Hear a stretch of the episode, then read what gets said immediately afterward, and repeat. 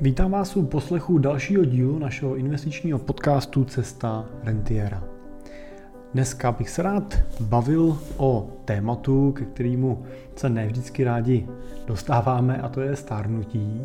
A já bych se rád dneska na něj podíval trošku optimističnějším pohledem a zkusil vlastně schrnout, co jsou podle mě takový čtyři hlavní klíče ke zdravému a spokojenému stárnutí.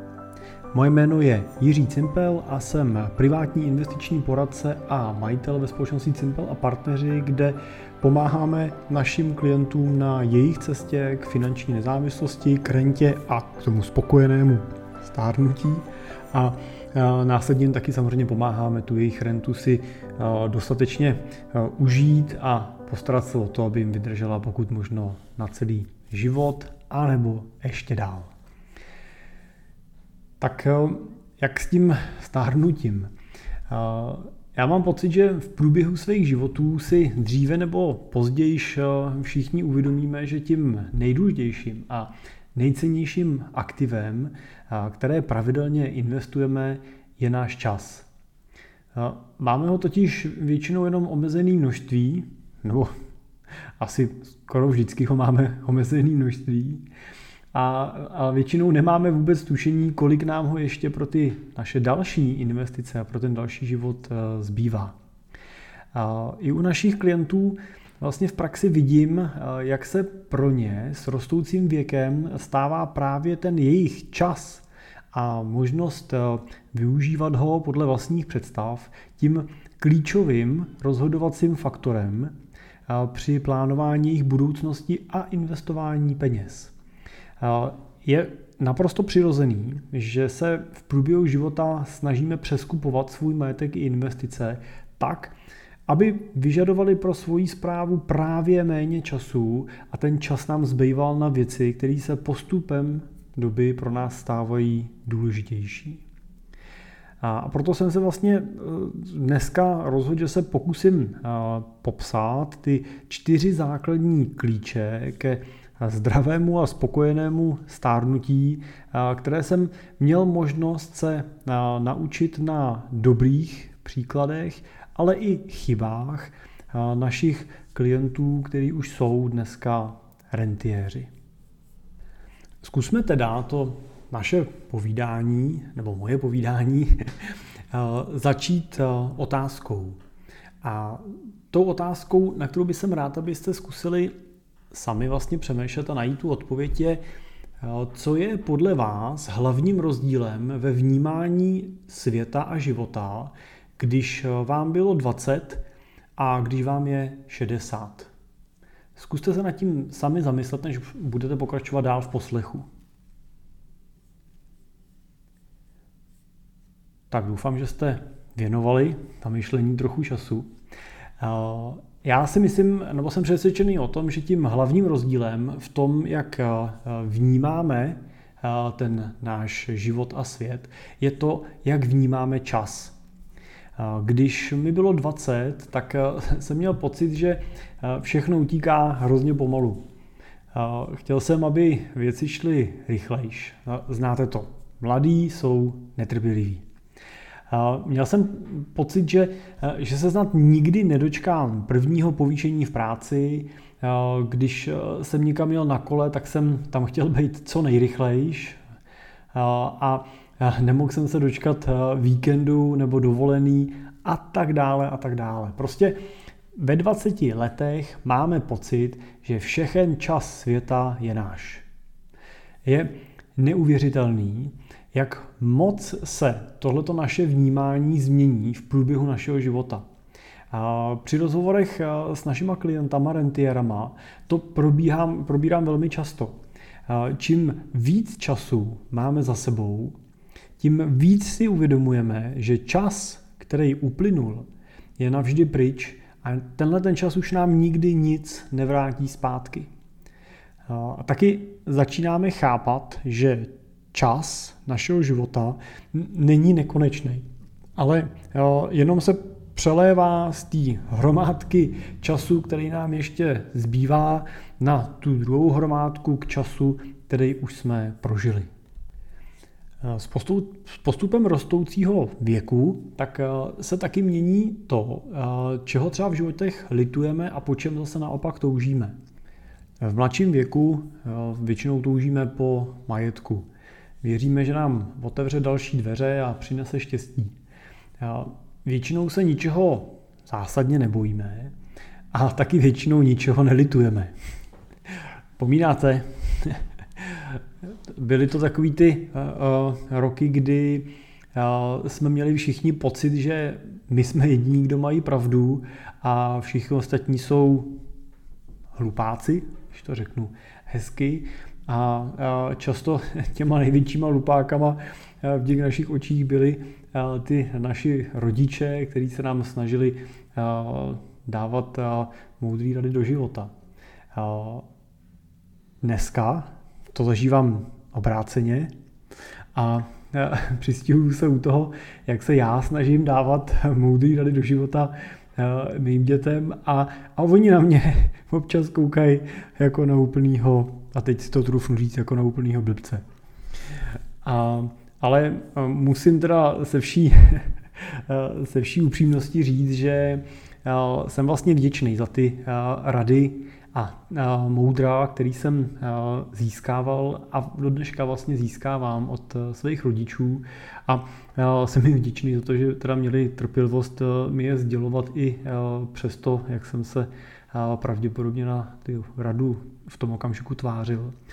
Protože v průběhu toho svého života a dospívání jsem samozřejmě a pochopitelně zjistil, že mnoho z těch jejich rad, který jsem považoval za naprosto nesmyslný, bylo zcela relevantních a naprosto správných a, a mě samotnému vlastně hrozně pomohlo to, že jsem je od, ně, od nich tenkrát dostal. A můj táta teda vždycky říkal, že zkušenost je nepřenositelná a hubu si stejně musím nabít sám, což měl určitě pravdu. A musím říct, že ale po tom, co jsem si tu hubu nabil, tak vždycky pro mě bylo pozitivní, že jsem měl možnost si sám vyhodnotit nějakou zkušenost, kterou jsem z takový eskapády získal a, a vlastně často zjistit, že mi už na začátku kdysi říkal, že to takhle dopadne a že by bylo lepší to udělat jinak. A mě právě tahle možnost vrátit se k té jeho radě a potvrdit si to, že to moje uvažování, ten můj současný pohled na věc vlastně se shoduje s tím, co mi tenkrát on říkal. Pomohlo vlastně si ten svůj názor, který jsem si nově vytvořil vlastně díky té zkušenosti přijmout jako pevnější. Takže takže pro vás všechny rodiče a prarodiče eh, za, za nás, eh, eh, děti, bych chtěl říct, že vytrvejte v té vaší snaze o to přenesení té vaší zkušenosti, myšlenky. Nemějte těm dětem za zlý, že prostě zrovna v tom období jejich života to ta vaše rada nedopadla na úrodnou půdu, ale berte to jako semínko, který se snažíte zasít a věřte, že to semínko skutečně ve většině případů úspěšně vyroste a těm dětem rozhodně jednoho dne pomůže.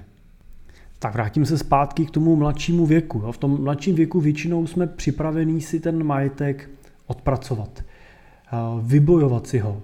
A velmi ochotně měníme ten svůj čas za postupně rostoucí aktiva. Říká se, že když jsme mladí, tak máme čas a nemáme peníze a tak svůj čas vyměňujeme za peníze a postupem věku se tohle mění. Ve středním věku, to znamená mezi 40 až 55 lety, většinou už majetek máme a začínáme se soustředit na to, abychom o ní nepřišli. Obáváme se podvodníků, špatných rozhodnutí anebo třeba inflace. Většinou si uvědomujeme, že nemůžeme být odborníkama na všechno a, proto si rádi necháme poradit a snažíme se obklopovat se odborníkama, který nám pomáhají ten náš majetek chránit a posouvat vpřed. Vzpomínáte si na tu část, kterou jsem říkal před chvílí, vidíte ten rozdíl? V tom mladším věku skutečně máme pocit, že všechno víme nejlíp a máme často potřebu si všechno udělat sami. A většinou nejsme moc ochotní za nějakou radu někoho platit. A s přibývajícími lety se tenhle pohled mění a věřte tomu, že ta změna není daná žádnou leností nebo zakrňováním našeho mozku postupem času, ale naopak tou sílící a získanou, získanou zkušeností si prostě uvědomujeme, že není tím smyslem vědět úplně všechno, není smyslem věnovat čas úplně všemu, ale eh, je smysluplný eh, pro část těch věcí, které děláme a neděláme je třeba rádi, nebo jim tolik nerozumíme, si prostě vzít někoho, kdo to třeba rád dělá, specializuje se na to a my díky tomu se můžeme věnovat jiným věcem. A věřte tomu a potvrdím vám to ze své zkušenosti, že nejenom ta časová úspora, ale i velká finanční úspora a přínos, který taková změna v tom vašem mindsetu vlastně potom přináší, tak se jednoznačně promítne i v rychlosti tvorby a růstu toho majetku. Už jenom v těch chybách, které neuděláme a který nás o část těch peněz nepřipraví. Potom v té třetí fázi života, v té rentierské, řekněme od 55 let a víc, pro mnoho lidí je to i dřív, tak si začínáme uvědomovat, že výnos těch našich investic není to hlavní, na čem záleží. Začínáme víc řešit jejich využitelnost pro financování vlastních potřeb a čerpání renty. Zrovna nedávno jsem seděl s klientem novým, eh, se kterým jsme eh, diskutovali nad eh, efektivností toho jeho současného portfolia, který bylo alokované v 95% v majetku nemovitým. Navíc to byl majetek ještě, který byl alokovaný na velmi malým, nebo ve velmi malém regionu, nebylo to po celé republice, ale bylo to víceméně v jednom městě. A on vlastně měl díky tomu majetku příjem z pronájmů, ale vlastně ten příjem z těch pronájmů byl na úrovni nízkých jednotek procent. Bylo to, bylo to na úrovni mezi dvěma a půl až třema procentama ročně a, a vlastně úplně to nevycházelo. Úplně to, ten příjem, který ty nemovitosti v podobě pronájmu generovaly, nevycházel na optimální pokrytí jeho cílů v podobě vlastně čerpané renty. A jeho vlastně motivací bylo přeskupit a realokovat ten majetek tak, aby tu rentu byl schopný vyplácet ve vyšší míře, ale hlavně, aby ji byl schopný vyplácet tak, jak on potřebuje a nejenom tak, jak ten majetek umožňuje. Jo, to jsou totiž dvě věci. Vy se buď budete přizpůsobovat a svůj život přizpůsobovat těm možnostem, který vám ten majetek dává, a nebo ten majetek budete přizpůsobovat a měnit požadavkům, který od něj máte. Typickým takovým prvkem, třeba zrovna u tohohle klienta, bylo to, že on už svoje děti vlastně podělil za života, pomohl jim s pořízením bydlení, pomohl jim se startem do života. Děti vlastně od něj už získali eh, mnoho prostředků a on vlastně už ty prostředky, které současně chvíli držel, eh, tak vlastně vnímal jako peníze, které by chtěl eh, z velké části vlastně využít pro sebe a pro svoji manželku na financování jejich, toho jejich rentierského období. Nebylo nezbytně nutné, aby veškerý ten majetek po nich jednoho dne zbyl. A něco takového vám samozřejmě nemovitosti neumožní, protože z nich nemůžete po kouskách ukrajovat a proto je třeba hledat i další cesty a další alternativy a hledali jsme je právě k tomu, aby mohl z toho majetku klidně ukrajovat víc a primárně se soustředit na to, aby ten majetek financoval ty jeho potřeby a podřizoval se těm jeho potřebám. Většinou nám v tomhle období záleží na tom, jak eh, tenhle ten majetek eh, jednoho dne ovlivní i třeba životy našich dětí a přemýšlíme, jakým s, s jeho pomocí, s pomocí toho majetku život nezničit, neskomplikovat, ale vylepšit. Měl by být, eh, měl by být takový majetek spíš požehnáním než prokletím. Ale Sami se zamyslete nad tím, když se podíváte kolem sebe, jestli z těch historek, který si slýcháte a vydáte, je dědictví ve většině případů spíš pozitivem pro rodinu, anebo jestli je to rozvraceč dobrých vztahů. Je potřeba na to dát pozor. Většinou v této fázi života od klientů neslýchám stezky nad tím, že nemají víc peněz nebo víc majetku. Často se vrací k úvahám, jaký by to bylo, kdyby odešli z práce dřív a měli víc času a, a, a sil na to, aby žili ten svůj rentierský sen. To je to, nad čím oni případně mají ty stezky a, a nad čím se pozastavují. Množství peněz to není prakticky nikdy.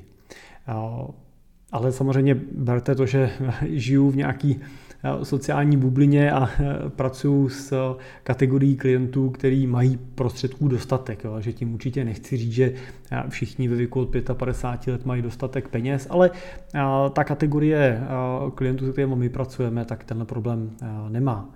Já jsem eh, nedávno eh, seděl s jedním naším potenciálním novým klientem a diskutovali jsme nad eh, jeho portfoliem a on si tak posteska říkal, já teda doplním, že to jeho portfolio bylo ve vysokých stovkách milionů korun a on říkal, víte co Jiří, mě ten majetek a ty peníze, které jsem získal po prodeji firmy, tak mi bohužel štěstí nepřinesly a popsal mi řadu teda bohužel chybných rozhodnutí a problémů, který spolu s tím majetkem vlastně přišli a který nedokázal čelit, protože na ně nebyl připravený, neměl tu zkušenost. Dneska by to řešil jinak, ale bohužel v řadě věcí už se to nedá vzít zpátky.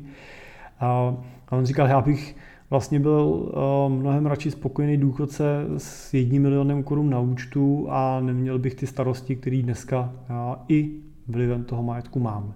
Tak tím určitě nechci říct, že není dobře mít majetek, e, jenom tím chci říct, že je dobře se nad tím, jak s ním budu pracovat, zamyslet a pracovat trošku koncepčně s nějakým plánem.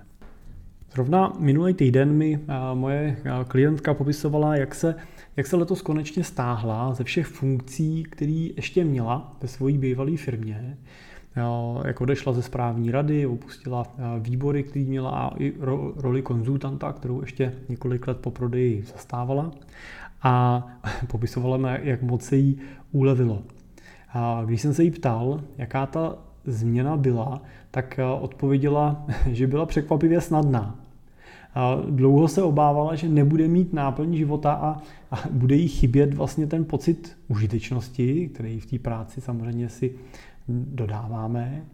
A proto to ten krok vlastně až příliš dlouho odkládala. A nakonec se ukázalo, že se ty její obavy vůbec nenaplnily. A život se jí místo eh, pracovníma povinnostma naplnil zážitkama s partnerem při společných koníčcích, cestováním a zbývající čas eh, velmi rychle zaplnilo několik vnoučat, eh, která si dneska může vlastně už užívat naplno. Zhodnotila to větou, jsem ráda, že jsem to udělala, ale měla jsem to udělat mnohem dřív. Tak eh, pojďme se teda podívat na to, jaký jsou ty slibované čtyři klíče ke spokojenému stárnutí a životu rentiera. Eh, tím prvním klíčem je perspektiva. Perspektivou myslím vaší schopnost poodstoupit ze svojí životní situace a podívat se na ní z nadhledu a vidět všechny její souvislosti. S jedním naším klientem jsem několik měsíců pracoval na vytvoření svěřenského fondu, který měl chránit rodinný majetek před jeho rychlým utracením ze strany dědiců.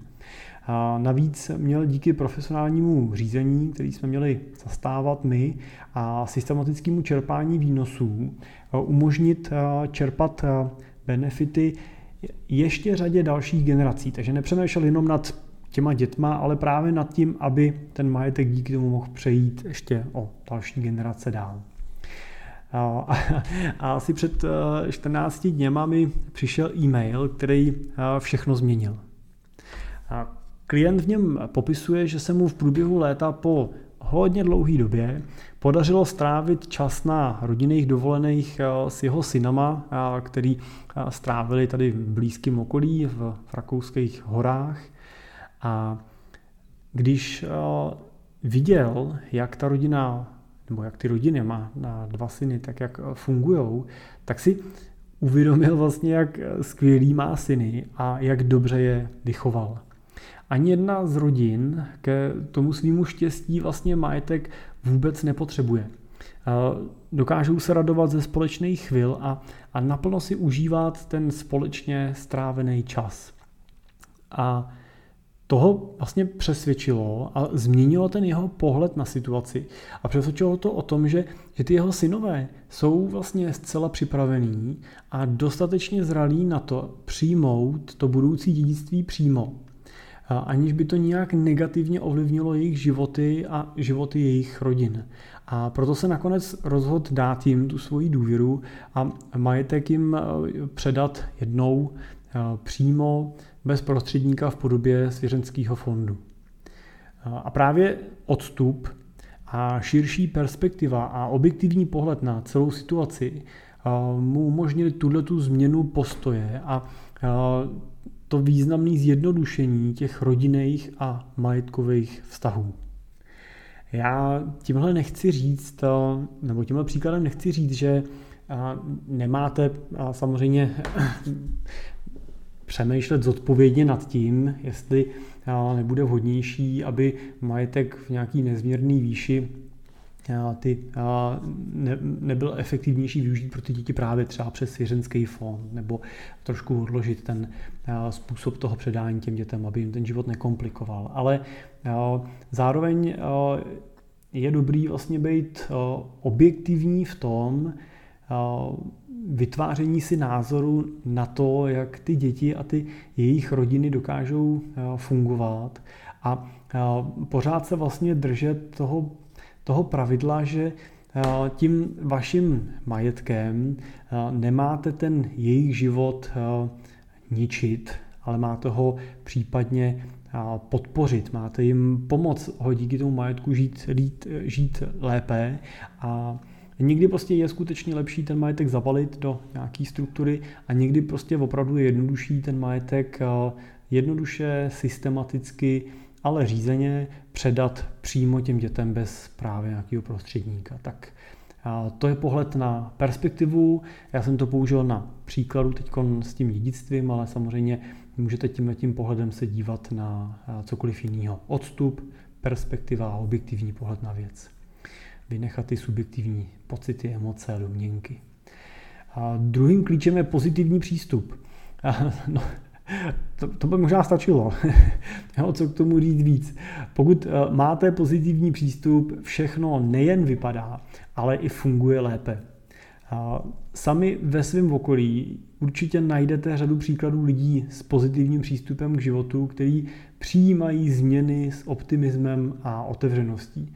A na druhé straně bohužel určitě znáte i lidi zahořklí, negativní, který na všechno, co jim přijde do cesty, se dívají jako na hrozbu, schválnost a něco, co jim život prostě hází nespravedlivě pod nohy. A teď si asi položte sami otázku, kdo podle vás žije lepší život.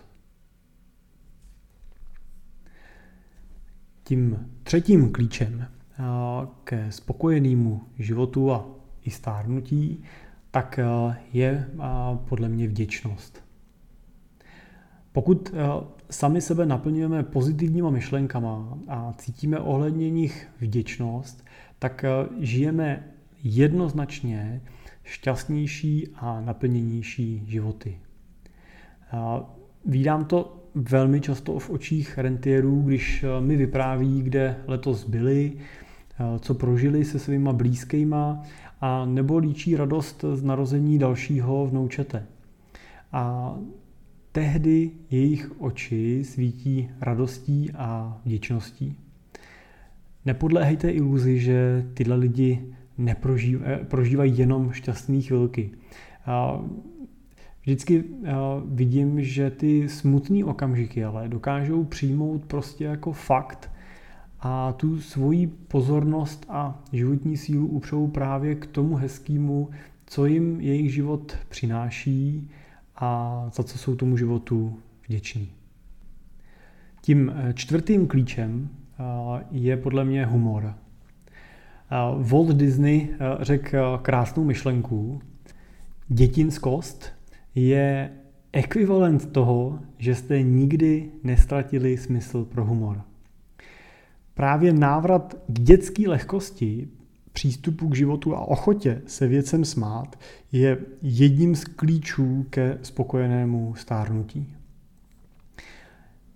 Vážnosti a starostí jste si v životě určitě užili víc než dost. A tak proč jima plnit a sytit naše životy i nadále? Eh, když srovnám schůzky s našima mladšíma eh, klientama a staršíma, tak rozdíl mezi nima z tohohle toho pohledu je značný.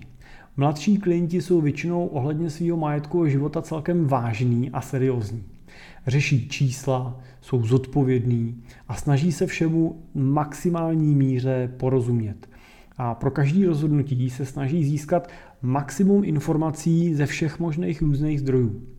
Naopak klienti ve vyšším věku se dokážou víc napojit na osobní úrovni a díky tomu mezi náma rychleji vzniká důvěra a přátelství a a ty schůzky s nima jsou pak víc o tématech spojených s jejich životem, budoucností, jejich hodnotách, životním stylu, cílech, než o tvrdých datech a číslech.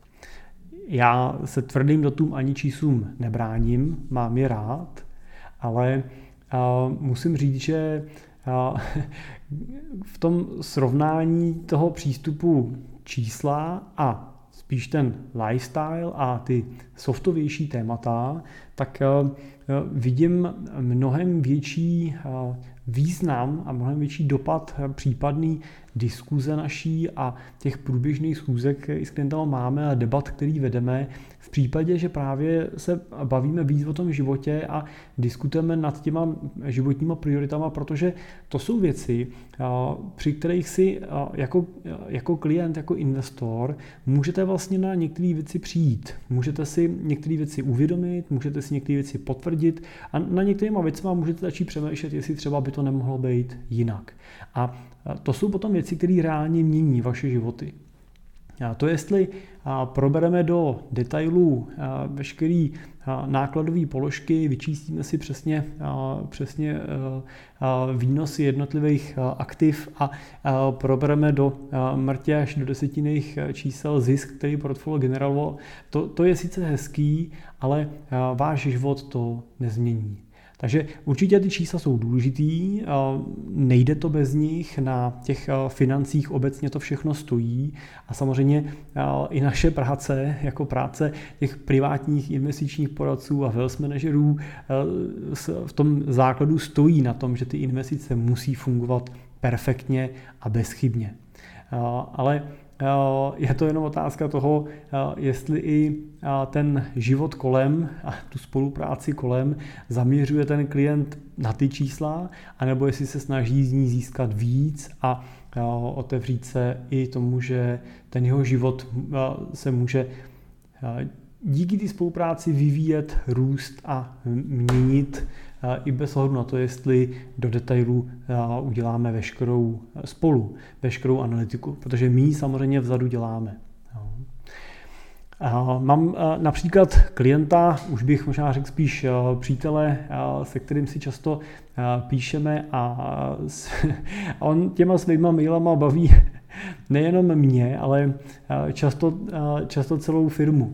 A teď eh, ne, neberte, že, že nás těma mailama baví tím, že bychom se těm mailům vysmívali, ale my se bavíme těma mailama, který on píše, což je jednoznačně jeho záměrem. On, jak se říká, tak má básnický střevo a dokáže jednoduchou technickou zprávu podat způsobem, který mi ještě dlouho po přečtení vyvolává úsměv na tváři a, a vždycky, vždycky se těším na další jeho zprávu, na další jeho mail. A nepodlehejte pocitu, že neřešíme důležitá technická témata. A právě jemu se třeba dneska staráme o majetek v desítkách milionů korun, který má rozložený mezi kapitálové investice, nemovitosti a další aktiva, které pro něj nakupujeme a spravujeme. A Jde k tomu ale přistupovat buď právě s naprostou vážností a seriózností, anebo lehkostí a humorem, která do té celkové spolupráce vnáší úplně nový rozměr. A to jsou teda čtyři podle mě klíčový témata, čtyři klíče k úspěšnému a spokojenému stárnutí. Perspektiva, to znamená odstup a objektivnost, pozitivní přístup, vděčnost a humor. Kdybych to chtěl zahrnout pod jedno slovo, tak mu řeknu postoj. A váš postoj, který můžete rozložit na tyhle ty čtyři podkategorie, je vaší, va, vaším rozhodnutím. To, jak se postavíte k tomu svýmu životu, o, o tom rozhodujete pouze vy a nikdo jiný. Nerozhodují o tom okolnosti vašeho života, minulost, problémy, chyby, které jste udělali, nerozhoduje o tom vaše rodina ani vaše okolí. Je to pouze vaše vnitřní rozhodnutí, který jste v minulosti udělali a tak je dobrý říct, že je to rozhodnutí, který můžete dneska změnit. Pokud ten váš postoj doteďka nebyl úplně podle těch vašich představ a máte pocit, že váš život by se mohl ubírat i jiným směrem, tak jste jediný, kdo mají zodpovědnost za to, jestli se rozhodnete ten postoj změnit a jestli ho změníte. Já, já nevěřím, že by ty moje myšlenky, které jsem se tady dneska snažil k vám přenést prostřednictvím teda rádiových vln, tak nevěřím, že by zcela otočili váš život na ruby. Ale věřím, že si v nich a v příkladech od těch našich klientů najdete něco, co třeba potvrzuje i váš pohled na svět. A přeju si, aby vědomí, že nejste v tom svém pohledu a v přístupu osamocení, vám dodalo sílu a motivaci tenhle ten váš přístup vyhodnotit jako správný a nadále ho rozvíjet. No a to je dneska všechno.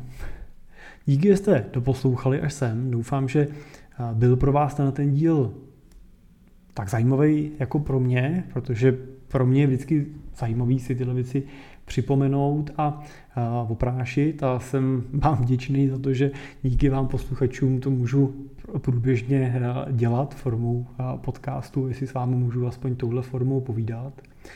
No a pokud by vám to povídání jednostranný nestačilo a rádi byste si s náma povídali live a vnímáte, že ty naše služby pro vás byly užitečné, tak jsme tady samozřejmě pro vás. Typicky pracujeme pro klienty s portfoliama od 5 milionů korun výš, ale pro spolupráci s náma je možné začít už s portfoliem třeba od 2 milionů korun. Tak pokud hledáte nejenom nějakého asset managera, ale hledáte spíš nějakého parťáka, jak říkají občas naši klienti, nějakého důvěrníka, někoho, s kým si můžete povídat, někoho, kdo bude poslouchat, co říkáte a bude se vám snažit nejenom poslušně kejvat, ale bude možná i ukazovat některé věci, které mohly být jinak, tak napište a probereme možnosti takové spolupráce.